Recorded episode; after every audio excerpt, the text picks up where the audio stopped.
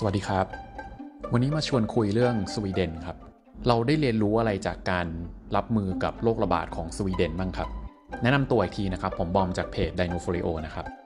คืองี้ครับ ปี 2020 นี่ต้องเรียกว่าเป็นปีของโรคระบาดเลยใช่ไหมครับ เป็นปีที่ผมคิดว่าเราทุกคนต้องจดจำนะครับ เพราะว่าโรคระบาดนี้ก็ในเหตุการณ์ของปี 20 เนี่ย มันก็เป็นเหตุการณ์ที่นานๆจะเกิดทีครับ ซึ่งโรคระบาดที่มัน กระจายเร็วขนาดนี้ก็ต้องบอกว่าร้อยปีจะมีสักครั้งหนึ่งนะครับ ซึ่งไม่แน่ในอนาคตก็ไม่รู้ว่าจะเกิดขึ้นอีกทีเมื่อไหร่ใช่ไหมครับ คราวนี้ถ้าสมมติเราลงมาดูกันถึงเรื่องปัญหาของการเกิดโรคระบาดนะครับ เราจะเห็นผลกระทบของมันเนี่ยกับเรื่องอะไรได้บ้างใช่ไหมครับ อย่างแรกเลยนะครับ ก็เรามาคุยเรื่องปัญหากันก่อน อันแรกเลยเนี่ยผมคิดว่าการเกิดโรคระบาดเนี่ยมันมีสิ่งหนึ่งซึ่งผมคิดว่าใครๆก็น่าจะสังเกตแหละ แล้วก็ถ้าท่านผู้ฟังได้เคยไป ศึกษาเรื่องเกี่ยวกับการรับมือโรคระบาดเนี่ยจะรู้สึกว่าการรับมือโรคระบาดเนี่ยมันไม่ได้เปลี่ยนแปลงมาเป็นหลายร้อยปีแล้วครับ จริงๆต้องเรียกว่าหลายพันปีเนาะเพราะว่าสมัยโรมันนะครับก็เหตุการณ์ก็อย่างนี้เหมือนกันครับ ก็คือพอเกิดโรคระบาดเนี่ยคนก็ล็อกตัวเองใช่ไหมครับก็ล็อกตัวเองอยู่ในบ้านนะครับ แล้วก็ไม่ออกมาข้างนอกอย่างเงี้ยครับ รือถ้าใครเคยฟังพอดแคสต์ตอนที่แล้วที่ผมจัดกับหมอโอมเนี่ยมันก็จะมีเรื่องเล่าว่า ถ้าสมมุติว่าแบบเพื่อนบ้านหรืออะไรเงี้ยรู้ว่าเราเป็นโรคระบาดเนี่ยเราก็จะโดนเหมือนแบบทุกคนนะครับลุมนะครับ แล้วก็จับขังครับ แล้วก็เอาไม้ตอกตะปูครับขังให้เราอยู่ในบ้านเนี่ยแหละครับ แล้วก็พอเวลาผ่านไปแล้วถ้าเราเราสักผมไม่แน่ใจนะครับจำไม่ได้ละสิบปีเออสิบวันสิบห้าวัน ถ้าเราหายดีแล้วหรืออะไรเงี้ยก็จะปล่อยออกมาอย่างเงี้ยครับ ซึ่งปี 2020 ครับ กับเมื่อ 500 หรือพันปีแล้วก็เหมือนเดิมครับ เราก็ยังใช้วิธีการล็อกดาวน์อยู่เหมือนเดิมนะครับ ซึ่งเนี้ยก็น่าสงสัยนะครับว่า เอ๊ะทำไมมันไม่มีเปลี่ยนแปลงเลยครับ มันไม่มีเทคโนโลยีอะไรใหม่ ๆ ที่จะมาช่วยเราหลุดพ้นไปจากสิ่งสิ่งนี้ยให้มันดียิ่งขึ้นเลยเหรอ เราพูดกันถึงเรื่องเทคโนโลยีมาต้องเยอะแยะมากมายไม่มีเลยเหรอ เพราะว่าตอนนี้ถ้าสมมติเราไปดูภาคการท่องเที่ยวอะครับ เราก็จะเห็นว่าแบบเหมือนมันได้รับผลกระทบเยอะมากครับ ย้อนกลับไปสักปี 2 ปีเนี่ย การท่องเที่ยวมันเป็นอะไรที่เหมือนแบบต้องบอกว่าพลั่งพลูใช่ไหมครับ บานสะพลั่งใช่ไหมครับ เรามีสายการบินต้นทุนต่ำนะครับ แล้วก็บินกันทั่วเลยใช่ไหมครับ เราก็เจอกับ สายการบินคุณภาพแบบเอเชียใช่ไหมครับเราก็สามารถที่จะเหมือนบินได้ด้วยราคาแบบย่อมเยาวมาก แล้วก็แบบสายการบินแต่ละแห่งก็แข่งกันด้วยราคาที่ย่อมเยาวเนี้ยสิ่งที่เกิดขึ้นก็คือเราเนี่ยหรือคนทั้งโลกเนี่ยก็แบบเดินทางกันแบบเยอะมากเลยครับ ก็เยอะมากที่สุดในในในประวัติศาสตร์ละก็มันคิดเป็นโดยเฉลี่ยนะครับ การเติบโตนะครับ ก็คือประมาณ 7%ต่อปีครับ ซึ่งตรงนี้เขาวัดตั้งแต่ปี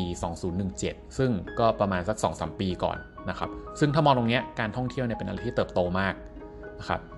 การท่องเที่ยวเนี่ยก็ยังคิดเป็น 3.2%ของ GDP ครับคราวนี้ดูการท่องเที่ยวไปแล้วเนี่ยลองมาดูว่าแบบเหมือน ถ้าสมมติว่าไอการท่องเที่ยวมันหายไปเลยเนี่ยซึ่งซึ่งปีนี้ทั้งปีเนี่ยมันแทบจะแน่ใจเลยแล้วว่ามันจะมันจะหายไปอย่างน้อยครึ่งหนึ่งอยู่แล้วครับ ตรงเนี้ยมันกระทบ ขนาดไหน มันจะมีคนจำนวนมากขนาดไหนที่แบบได้รับผลกระทบ เพราะว่าเราก็ไม่ได้พูดถึงเรื่องการท่องเที่ยวเนี่ยเนาะจริงๆมันก็จะมีอุตสาหกรรมอื่น ๆ ที่มันพึ่งพาการท่องเที่ยวใช่ไหมครับ เช่นการเช่ารถใช่ไหมครับ หรือร้านอาหารต่างๆเนี่ยคนที่แบบเหมือนมีทุนไม่พออะไรเงี้ย ต้องใช้แรงงานเยอะอย่างเงี้ย ก็ต้องแบบปิดตัวลงไปเงี้ยนั่นจะเห็นว่าแบบไอ้โรคระบาดอย่างเดียวเนี่ยมันกระทบเศรษฐกิจค่อนข้างเยอะนะครับ ปัญหาถัดไปครับก็คืออจะบอกว่าแบบเหมือน IMF เนี่ยเขาก็ประเมินไว้ละว่า ไอความเสียหายรอบเนี้ยมันจะถูกคิดขึ้นมาประมาณเท่าไหร่ ซึ่งเขาก็ประมาณการว่าพอสะสมรวมๆกันเนี่ย มันน่าจะมีความเสียหายประมาณ 9 ล้านล้าน US ดอลลาร์ครับ ก็ใช้ได้แหละครับ ก็ก็กระทบแบบหนักมาก ๆ เลยครับคราวนี้ครับก็คืออชวนมาคิดต่อครับว่าถ้าทุกอย่างมันแย่ขนาดนี้มันไม่มีเทคโนโลยีอะไรที่จะมาช่วยได้เลยเหรอครับ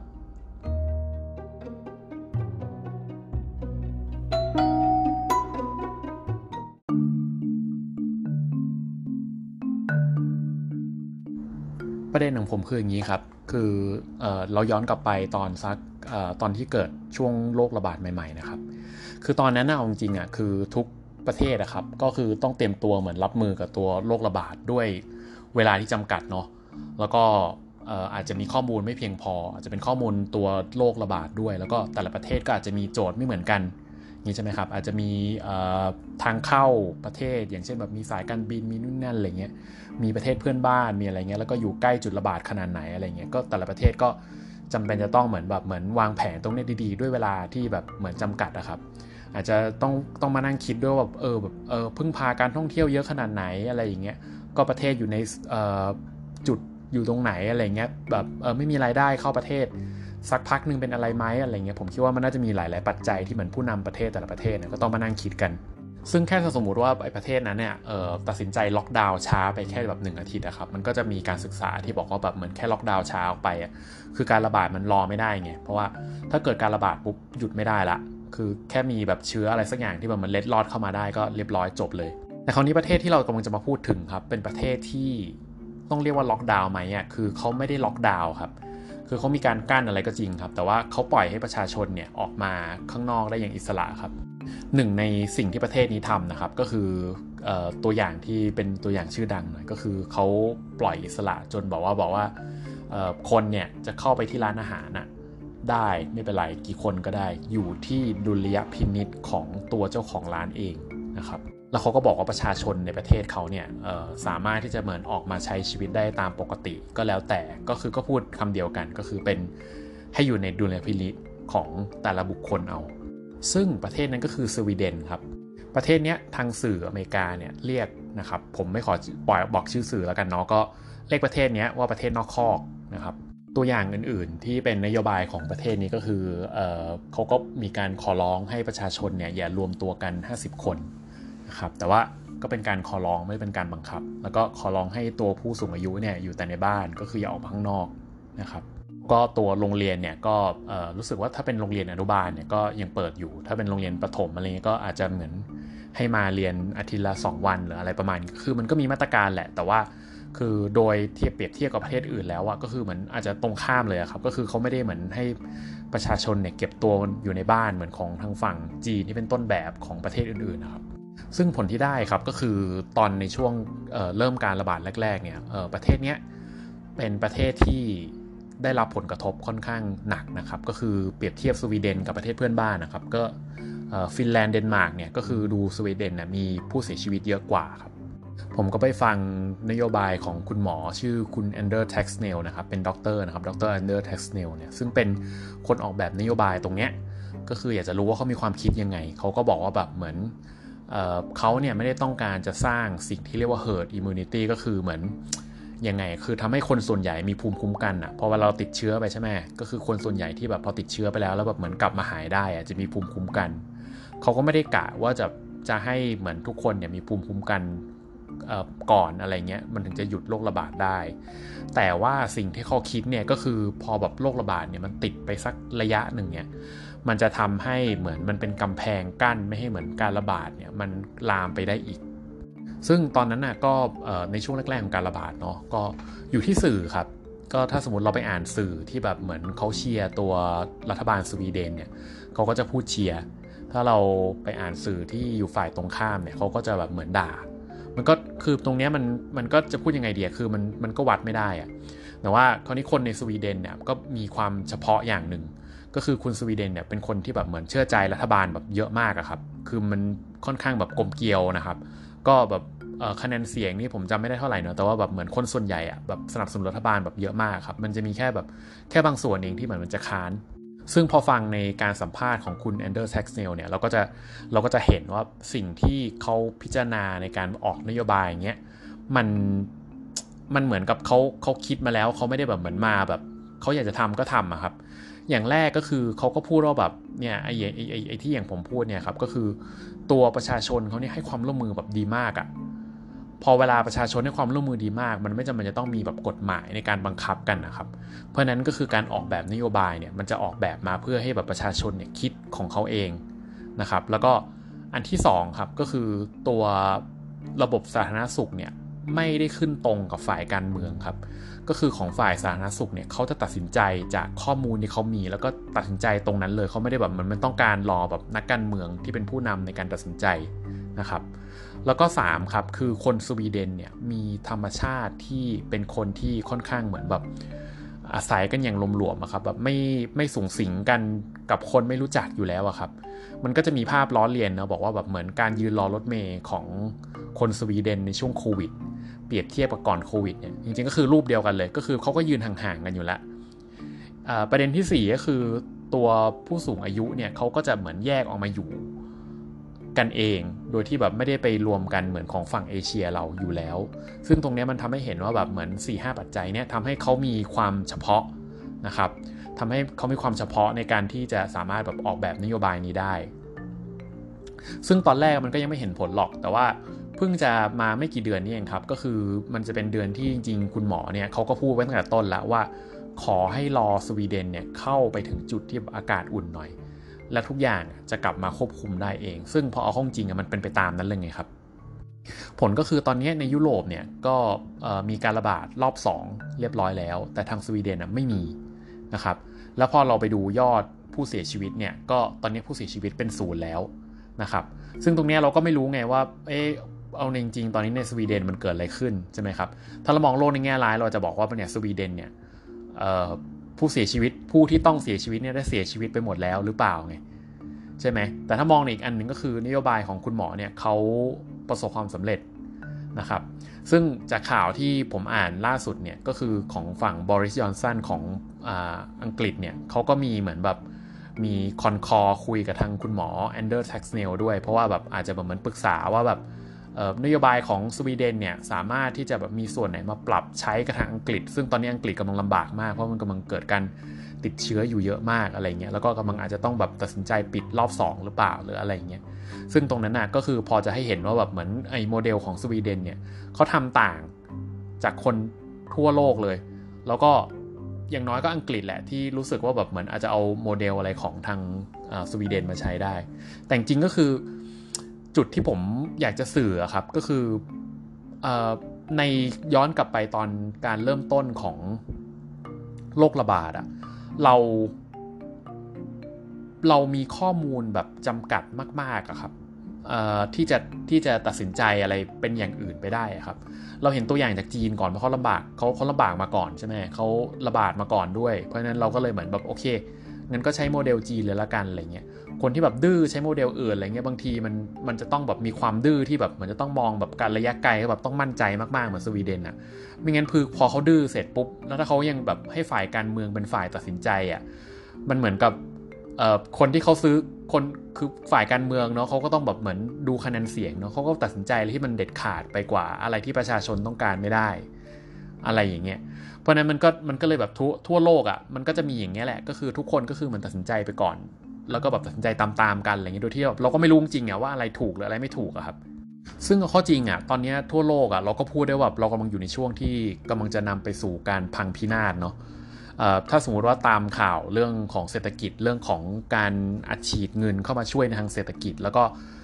ถ้าสมมติตามเรื่องของบริษัทไหนๆที่แบบเหมือนเรารู้จักแต่แบบเหมือนอาจจะแบบเหมือนล้มหายตายจากไปอะไรเงี้ยใช่ไหมครับอย่างในไทยเราอาจจะได้ยินว่าแบบซิสเลอร์ของอเมริกาไปแล้วนะ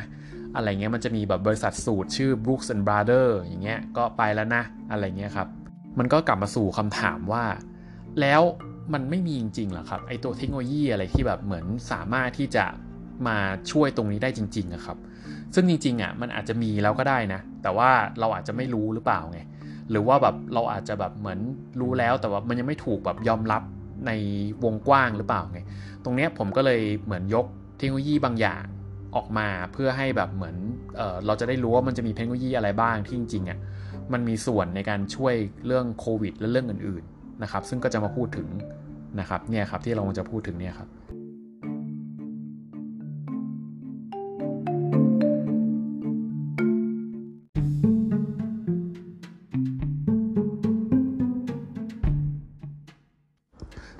เอาข้อจริงอะครับทราบไหมครับว่ามันมีแหล่ง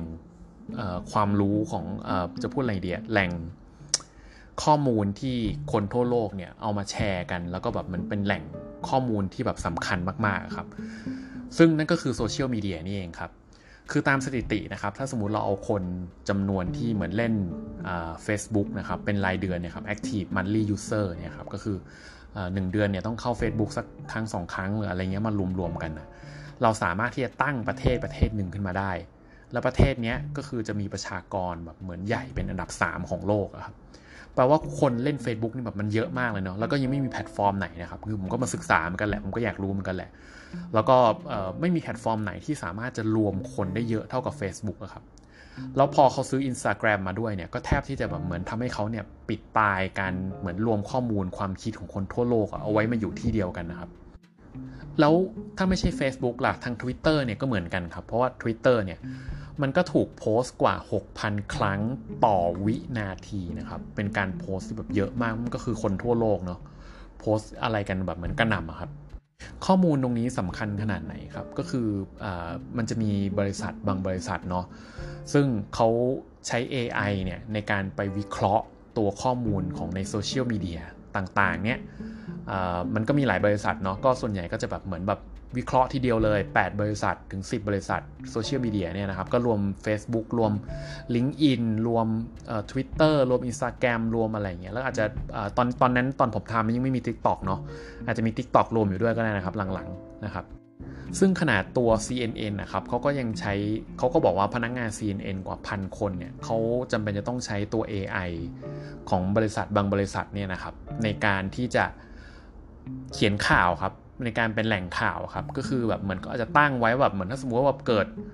อะไรขึ้นในจุดมุมไหนของโลก หรืออะไรเงี้ยให้แบบเหมือนเตือนขึ้นมาด้วยอะไรเงี้ยแล้วตัวนักข่าวเนี่ยก็จะเข้าไปเช็คว่าแบบเหมือนไอ้ทวิตเตอร์ที่เกิดขึ้นหรือไอ้ข่าวที่เกิดขึ้นเนี่ยมันมีความจริงแค่ไหน โดยอาจจะแบบเหมือน ไปเทียบซอสของข่าวครับ เทียบตัวแหล่งข่าวว่าเฮ้ยถ้าสมมติแหล่งข่าวแบบ มี2อสาแหล่งแบบพูดตรงกันอะไรเงี้ยก็แบบเหมือนจะดูน่าเชื่อถือหน่อยอะไรเงี้ยซึ่งตรงนี้คือ CNN เนี่ยเขาก็ใช้ AI ในการหาข่าวนะครับจากตัวอย่างก็จะมีอย่างเช่นตอนที่เม็กซิโกเนี่ยเกิดแผ่นดินไหวครั้งใหญ่ครับก็มันไม่มีสำนักข่าวไหนที่แบบเหมือนเร็วเท่ากับ Twitter แล้วครับ Twitter เนี่ยมาก่อนแล้ว CNN เนี่ยก็จะได้ข้อมูลตรงเนี้ย จับมาก่อนแล้วก็รีบเอามาเสนอข่าวเพราะงั้นก็ความเร็วนึงมันจะแบบเร็วมาก ส่วนทางฝั่งรัฐบาล ทางฝั่งหน่วยกู้ภัยอะไรเงี้ย ก็จะใช้กับไอ้แพลตฟอร์มนี่เหมือนกันครับ ก็คือเป็นแพลตฟอร์มที่เขาก็บอกว่าแบบเหมือน ถ้าสมมติว่าแบบเร็วขึ้นได้สัก 15-16 นาทีเนี่ยมันสามารถที่จะเหมือนวัดความเร็วกับความตายได้เลยครับ เพราะว่าสมมุติว่าเราจะต้องแบบรวบรวมหน่วยกู้ภัยเนาะ ถ้าสมมติเรารู้เร็วหน่อยอย่างเงี้ย มันก็ต้องแบบหน่วยกู้ภัยกว่าจะมารวมพลกว่าจะเตรียมตัวกว่าจะอะไรเงี้ยมันก็นานเนาะ ตรงเนี้ยเขาก็ใช้ AI ในการเหมือน รวบรวมคนนะครับ ซึ่งตรงนี้เราก็คิดเล่น ๆ ไปถึงกรณีเมืองไทยของตอนที่เรามีเรื่องตัวประกันที่โคราชเนาะก็ถ้าสมมติเราย้อนกลับไปข่าวไปดูข่าวช่วงนั้นน่ะแล้วลองเปรียบเทียบว่าถ้าสมมติว่า smart city มันมันให้ข้อมูลเราเยอะมากกว่านี้เราจะสามารถเหมือนแก้เหตุการณ์ตรงนั้นนะให้มันดีขึ้นกว่านี้ได้หรือเปล่าไง ซึ่งตรงนี้มันก็รวมกับของโรคระบาดด้วยครับ มันก็จะมี AI อีกเจ้าหนึ่งครับ เป็น AI ของแคนาดานะครับ ก็ AI เจ้านี้เป็น AI ที่สามารถที่จะรู้ได้ว่าแบบตัวโควิดเนี่ยมันระบาดในจีนนะครับ ก่อน WHO หรือก่อนอองค์การอนามัยโลกอีกครับ ซึ่ง AI แคนาดาเนี่ยก็จะเป็น AI ที่เป็นมีหน้าที่อย่างที่ผมพูดเนี่ยครับ ก็คือคอยจับตาข่าวทั่วโลกผ่านทางโซเชียลมีเดีย นะครับแต่เขาไม่ได้ดูแต่โซเชียลมีเดียอย่างเดียเขาก็จะไปดูตามแหล่งข่าวที่ที่เหมือนเป็นแหล่งข่าวที่คนเอ็กซ์เพรสแต่ละด้านเนี่ยเขาเข้าไปคุยกันอะไรเงี้ยมันก็เกิดการตรวจจับและ AI ตัวนี้ที่ว่าเนี่ยมันก็สามารถที่จะแบบเหมือนผมจำไม่ได้ว่าเอออะไรนะ 16 ภาษามั้งสามารถอ่านภาษาต่างๆ ได้ 16 ภาษา แล้วก็เอามาตีความเพื่อที่จะแบบเหมือนไปบอกลูกค้าเขาว่าเฮ้ยเนี่ยตอนเนี้ย ประเทศนี้กำลังจะเกิดโรคระบาดนะ ซึ่งในจีนตอนเกิดโควิดเนี่ยเออ AI ตัวเนี้ยก็รู้ก่อนครับ รู้ก่อนล่วงหน้าที่ตัว WHO จะรู้อีกนะครับ แล้วนอกจากรู้ก่อนเนี่ย มันยังสามารถพยากรณ์อนาคตได้ด้วยครับ เพราะฉะนั้น AI ตัวนี้ก็จะมีการพยากรณ์อนาคตว่าอพอรู้เสร็จแล้วยังไงต่อ ซึ่งตอนนั้นนะเขาก็บอกว่าแบบเหมือนจากโมเดลจำลองที่เขามีนะครับ ก็คืออ คิดว่าการระบาดเนี่ยจะเกิดในจีนแล้วก็แบบไปญี่ปุ่น แล้วจากญี่ปุ่นเนี่ยมาไทยหรืออะไรประมาณนะเขาคือเขาก็เขาเขาก็คาดการล่วงหน้านะว่าการระบาดจะจะเข้ามาในไทยแน่ ๆ เหมือนกัน ซึ่ง AI ที่ว่าเนี่ยก็มีชื่อว่า Blue Dot นะครับ ก็ผมไม่แน่ใจว่าทุกท่านเคยอ่านกันหรือยังนะครับ ก็เป็น AI ที่ค่อนข้างน่าสนใจ แล้วก็เป็น สตาร์ทอัพที่มีมูลค่าสูงมากในแคนาดานะครับซึ่งเราจะเห็นแล้วว่าเออจริงด้านดีของทางตัวระบาดเนี่ยการควบคุมการระบาดเนี่ยมันก็ใช้ AI ในการควบคุมได้นะจริง ๆ รายละเอียดยังมีเยอะกว่านี้เนาะแต่ก็ขอตัดจบให้มันสั้นก่อนหน่อย สั้นๆหน่อยก็คงขอพูดประมาณนี้จริงมันยังมีใช้ไปด้านอื่นด้วย อย่างเช่น ด้านการแบบลงทุนเงี้ยการลงทุนด้านหุ้นด้าน hedge fund อะไรเงี้ยจริงๆเขาก็ใช้อะไรประมาณนี้ในการเหมือนเช็คอารมณ์ตลาดหรืออะไรเงี้ยครับอันนี้เราพูดถึงด้านดีไปละ เรามาพูดด้านเสียบ้างก็คือจริงสิ่งที่ประชาชนกลัวเนาะก็คือกลัวว่าถ้าสมมติเรายินยอมให้ตัวรัฐบาลนะครับเขาเก็บข้อมูลอะไรของเราไป แล้วแบบมันอาจจะแบบเหมือนเยอะเกินไปหรือแบบล้ำเส้นเกินไปอะมันก็อาจจะแบบเหมือนเกิดผลร้ายก็ได้หรือเปล่าครับ ซึ่งจริง ๆ ตรงเนี้ยคือตามที่เราเข้าใจเนี่ยคือ เราก็คิดว่าคนจีนเขาไม่คิดมากเนาะ คิดว่าคนจีนเขาคงให้รัฐบาลเขาเก็บข้อมูลอะไรไปก็ได้ แต่ถ้าสมมติเราไปลองไปเช็คข่าวดีจริงๆอะบางแหล่งข่าวก็บอกว่าในจีนไม่ได้เป็นอย่างนั้นเลยนะ คือยกตัวอย่างเช่นในช่วงที่เกิดการระบาดเนี่ยครับ ก็คือทาง WeChat กับทาง Ad แอนด์ฟินแลนเชียลเนี่ย ก็ออกสิ่งที่เรียกว่า health code นะครับ health ที่แปลว่าสุขภาพใช่ไหม code ก็คือโค้ดนะครับ เอ่อ health code ตัวนี้คือใช้ที่จะแบบเหมือนติดตั้งอยู่ข้างในตัวมือถือของแต่ละคนโดยที่คนออกเนี่ยเป็นรัฐบาลท้องถิ่นของแต่ละมณฑลเนาะเขาก็จะออกไอตัว health code มาเนี้ยแล้วก็ให้ประชาชนเนี่ยโหลดลงนะครับ แล้วก็ไอตัว health code เนี่ยก็คือจะมีหน้าที่บ่งบอกว่าเนี่ยคนเนี้ยมีความเสี่ยงเยอะขนาดไหน ถ้าสมมติว่าแบบเหมือนไอตัวโค้ดเนี่ยมันอยู่ในมือถือเราแล้วแบบเหมือน มันสามารถตรวจจับได้ว่าเราเนี่ยไปอยู่ใกล้ ๆ กับคนที่มีการติดเชื้อเขาก็จะจำ เขาก็จะจัดเราไปอยู่ในกลุ่มเสี่ยง พอเราไปอยู่ในกลุ่มเสี่ยงเสร็จอะเราก็จะเราก็จะถูกจำกัดไม่สามารถที่จะเดินทางได้ หรืออาจจะไม่อาจจะไม่สามารถเข้าไปสู่